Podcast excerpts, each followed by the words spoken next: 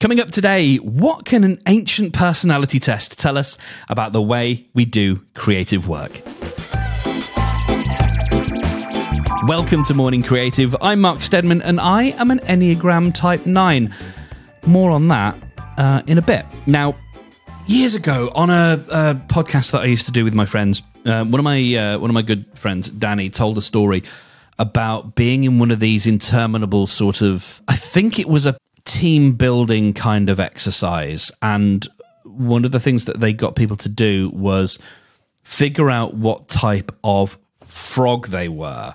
If they're a red frog, then they're go-getting and dynamic. If they're a green frog, then maybe they're a bit more conciliatory, whatever. And he was quite disruptive in that session, from what I understand, and sort of asked his boss, can I not go to that anymore, please? Because he didn't like to be put in a box. Now, that's probably a personality trait that we'll get into. But it is interesting because I think we are going to talk today about a particular personality typing mechanism. It is effectively, an ancient device that has a graphical representation, which we're not going to talk about today. It's a big circle with 9 different types on it, and those types interconnect, and there's a whole star that interconnects them. It's not helpful to talk about it in this kind of medium, but there is, I think, a fair amount that we can learn from this, or that it is at least worth investigating. Because I think, or there's at least a possibility that not all of this personality typing stuff is bunkum. I think some of it is, maybe, but also I want us to keep an open mind. And so I'm not an expert in this stuff. There are people that I know that are far more expert in this, but I think it's worth us exploring because there are ways in which this stuff can help us with our creative work, and that's entirely the point of what we're doing here, right? So what is this thing I'm talking about? I'm talking about something called the Enneagram, which is an ancient personality test that can provide insights into our motivation, our fears, and the way we behave in the world and with other people. As I said, there are 9 types. Each has got its own characteristics and its own tendencies, and I'm going to go through them, not necessarily in a way for you to go straight away, that's me, like that resonates with me, I'm this colour frog, but instead to maybe pique a bit of curiosity and see if it's something you want to dive into a little bit more. Because there is a very great danger here in an ignorant person like me looking at a few things and going, this person is this type, and it's like this stuff. Typing can take a long time, figuring this stuff out. And so what I think is useful is giving us a broad spectrum so we can then see if you're like, oh, that is actually interesting, and dive a bit deeper. So each type, as well as having its different characteristics, it also has different strengths and areas for growth. And knowing your type can help you find blind spots and also collaborate with people as well, because this is all really about interconnection and how we do stuff together. And it can even help you understand where you might have creative blocks as well. So we'll dig into some of that. But for now, let's have a look at these 9 types. And I'm going to be really broad and not that specific. I'm condensing a lot of stuff, like a lot of stuff down into these 9 things. So if it feels oversimplistic to you, that's down to me and me trying to do this in under 20 minutes rather than it being a blunt tool, because I've done enough of this stuff and spoken to enough people that I actually do think there's something in this, which is the whole reason I'm bringing it to you now. So let's take a whistle-stop tour through the 9 types then. We're going to start with type 1, the perfectionist. This is someone who's driven by a desire for integrity and improvement. They've got a strong sense of right and wrong. They strive to live up to their own high standards. They've got a high bar and they're always trying to live up to that. And they can perhaps get a bit upset with themselves and with others if they don't meet that bar.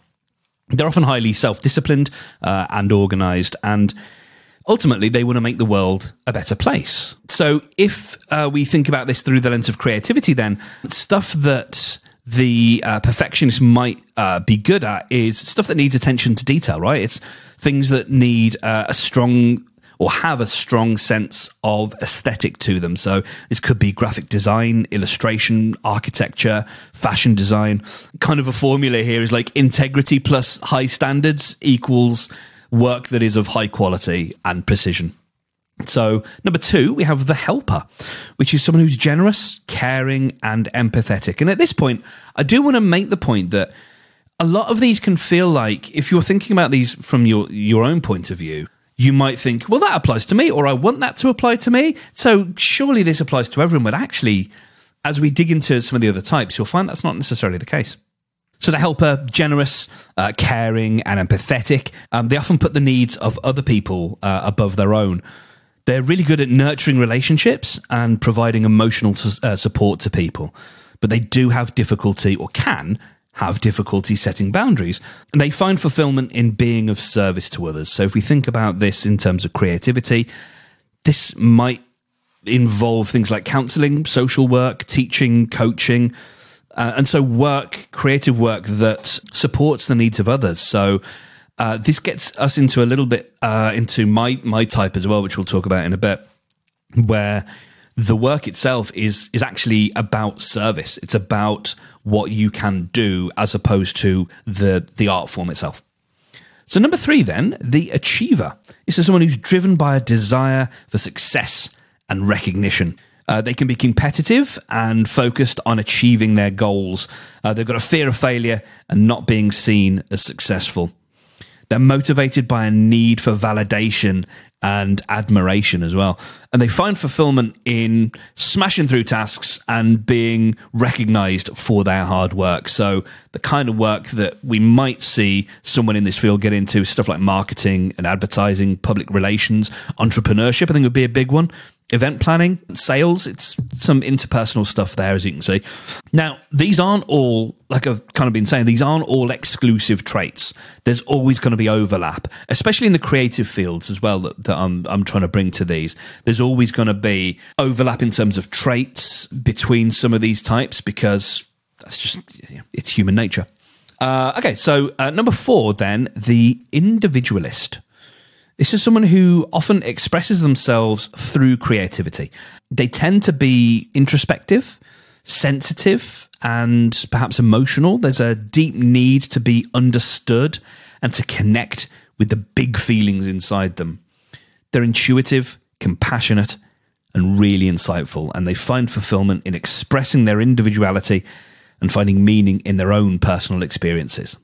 So creativity-wise, I mean, this is the big one, right? You know, it's painting, writing, poetry, music, acting and performing arts, photography, creative writing, film and video, not necessarily, as we'll get into, in sort of directorial or leadership roles, but absolutely in the making. Number five, then, the investigator. They can be introverted and may prefer spending time alone to recharge their batteries. They can be intense and maybe a little bit detached at times, but they bring depth and insight into their pursuits, which I guess comes from that sense of maybe being a little intense. And they find fulfillment in expanding their knowledge and gaining expertise in the areas that interest them. So creativity, or creative-wise, we might be talking about research and problem-solving type things, possibly more technical, maybe coding, I'm kind of thinking. That's sort of me thinking here, that might be a field. Some of this I'm being a little bit stereotypical of, but again, I'm trying to paint with as broad a brush as possible just so that we can get through the nine and get through the rest of our day, right? So number six, the loyalist. This is someone who's constantly seeking security and guidance. They're highly committed and they're loyal to their beliefs and their relationships. They can often experience fear and anxiety, and they seek support and assurance from others. And they find fulfillment in being prepared and reliable. So creative fields here might involve copywriting, project management, brand management maybe, and communication. Number seven, the enthusiast. This is someone who is perhaps a natural social butterfly. They've got a love for adventure, for excitement, and really wild things, if I'm going to quote Douglas Adams. They're optimistic, spontaneous, and energetic. And they can struggle with staying focused, maybe, and perhaps following through on commitments. I know I can certainly identify with that. And their fear of missing out can perhaps lead to overcommitting and spreading themselves too thin. Also, cosign. Creative-wise, then, these might be people in marketing and advertising, public relations, entrepreneurship. Again, I think there's a natural people skill thing there that might lend themselves to lots of people-focused work. Number 8, the challenger. These are people with or tend to have a need for control and independence. They are natural leaders who aren't necessarily afraid to make tough decisions. They're confident, self-reliant, and assertive. Wouldn't that be nice? They can be confrontational and may dominate or intimidate others. They can find fulfillment in taking on challenges, standing up for what they believe in, and advocating for others. And then in creative fields, we might have things that are more directorial here. So a film director, a theatre director, you know. I'm wondering even maybe something like casting, because there's that element of control there. Production as well, working on, as in being a film producer, because that's quite a big leadership role. So I feel like in creative fields, that tends to be where perhaps an 8 might nestle themselves quite nicely. And then finally, we get to my particular type, as I have been typed, having taken a couple of tests. Number 9, the peacemaker. This is someone with a need for inner and outer peace. They have a natural ability to empathize with others and to see different perspectives. They're good mediators and diplomats. They can be indecisive and avoid conflict. Ding, ding, ding, ding, ding. 5 points to Gryffindor. They often prioritize maintaining peace over addressing their own needs. And then creative fields, again, like I was talking earlier about, I think it was type 3, about work that is supportive in some way. So this could be creative writing and storytelling, art therapy, music therapy, expressive arts, interior design, and inclusive event planning. All of that stuff is around how can we make spaces or things to make life easier for other people, kind of thing. You know, this is an act of service, if you like. You know, I'm not just doing a comedy show with my friends. So, like I said before, and I want to reiterate, these are not boxes to put us in. That said, if you do go through a typing test, or you speak with someone, another really good way of doing this is not necessarily taking an automated test, but actually sitting with someone who does this as part of their work, and they can help you discover what your type is. And once you've found your type, it can be helpful as a way of asking questions of yourself, really. Now, those are the sort of 9 broad types. There are also subtypes within those, which we are not going to get into. And there's also a thing called wings, which a wing is you have one either side of your personality type. Like I mentioned, it's a big circle. And so your wings are neighboring types on either side of your main type. And they influence and can complement your main type as well. It helps you to know your motivations sometimes, as well as the stuff that you're maybe procrastinating about or you're a little bit fearful about. It also helps you understand your patterns of behavior. Why do I seem to keep doing this is a question that the Enneagram might help you get to grips with. It can also help you identify and use your strengths as well, so you can focus on the areas that you're naturally good at. And then if you find those moments where you think, I hate doing this, I never want to show up to do this, it always seems to be a hassle, it might give you some understanding as to why that is, so that you don't then have to beat yourself up about not doing the hard work or do, you know, whatever it is, like whatever that thing is that you don't want to do. It may be because that is part of your personality type, which then means, okay, what can we do about that? Does that mean I can work with someone, collaborate with them if they've got complementary skills that dovetail with mine? And it helps you become aware of your blind spots as well, and work to overcome those. We don't necessarily want to think about weaknesses, but where are your areas for growth? It's one of the big things about the Enneagram is it's like I said, it's so not about putting you in a box, but actually about helping you grow as a person. Because a lot of what you will get if you go through the typing mechanism and you get a report back, it will show you your areas for where you might want to focus on self-improvement, or really just areas to help you be happier and a bit more content, essentially.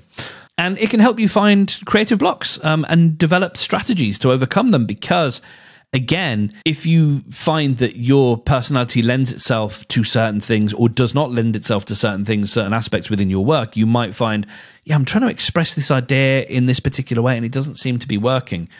That might be because it doesn't meet a need that I have that I can now connect with, and I can ask myself, okay, what's another way of meeting that need? What's another way of expressing this thing that it is that I want to express?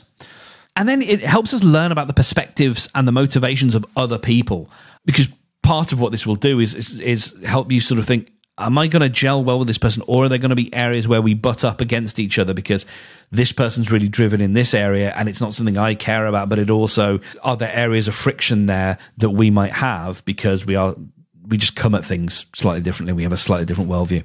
So one last time then, it is not here to tell you what you can and can't do, but it's a great way of helping you work with other people. So if you want to start getting this on its feet, we'll talk about that in a little bit more detail in just a couple of minutes. But of course, the way forward here is to take an Enneagram test.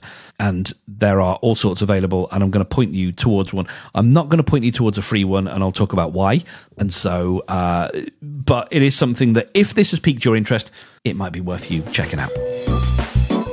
So today we have an extra shot. That is a thing that I want to tell you about that I think is cool. And it's just launched, actually. If you're in the world of podcasting, you might want to check out the Podcast Marketing Trends Explained podcast. It's a bit of a mouthful, but there is a link in the show notes so you can go and subscribe. It's presented by Justin from Transistor, who's the company that hosts this podcast. I like them very much. I like Justin. I like the team there. They're brilliant. I'm a big fan of them as my podcast hosting provider. That's where all my audio lives. And co-hosted by Jeremy from the Podcast Marketing Academy. I mentioned Jeremy a couple of times, actually, recently. He's a very good egg. I'm part of his community.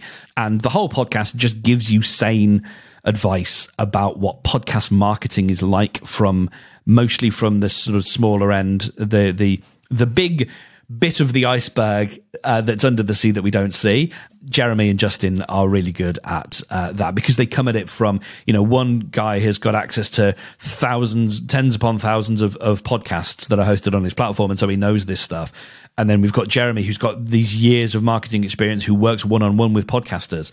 So it's a really, really nice gelling of the two. So yeah, Podcast Marketing Trends Explained. Go check it out. And if you have something that you'd like to tell me about that you think other Morning Creative people might enjoy, then mark@morningcreative.fm is my email address. That is how you can get in touch with me. You can also do it via lots of different means, as did Dan Hammond. Dan left a comment about episode 56, which is all about finding wisdom outside of TED talks, and also perhaps from people that you might otherwise disagree with.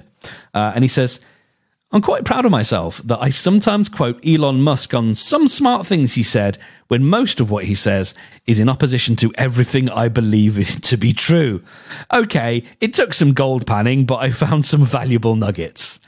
So as I said, if you've got anything that you want to tell me about, discuss, disagree with, add comments on, @HelloStedman pretty much everywhere on the socials. That's how you can find me. So before we get out of here then, if you do just one thing today, then have a look at taking an Enneagram test. If I've given you any kind of, if I've piqued your interest at all, it is worth doing, because if you are even a little bit kind of introspective, or you're interested in areas that you might be able to grow, if you feel like, what, I'm done, I'm baked, I'm good, then that's fine. But if you feel like you want to explore things a little bit, then the one that I would recommend for now is the RHETI, RHETI test. It costs $12, and it's something that I think you can treat as the start of your journey, really, to then uncover more about yourself, because you might then want to sit and work with someone who will possibly give you the same result. They might even give you a slightly different result, but it's a really good place to start. The reason I went with a paid test is because it's really, really hard to trust not just the efficacy of some of these other free tests, but also the privacy aspect. What are they going to do with your data? What are you going to get signed up for, especially when it's to do with personality? Do you want an email address and a cookie assigned with a you don't want that. Whereas the incentive for someone who's charging you $12, like, their incentive is to get your $12, not necessarily to sell your data to anyone else. So that would be my recommendation. There's lots of other tests. You can Google around and find what feels interesting to you, but be very careful about the free ones. That would be my advice. Well, thank you very much for spending the last bit of time with me. I hope that you found something interesting there that you might want to look into. So next time then, we're going to look at the 3 elements of trust and why that is really, really cool for creative work. So until then, have a fantastic day. You're brilliant. and I'll speak to you tomorrow.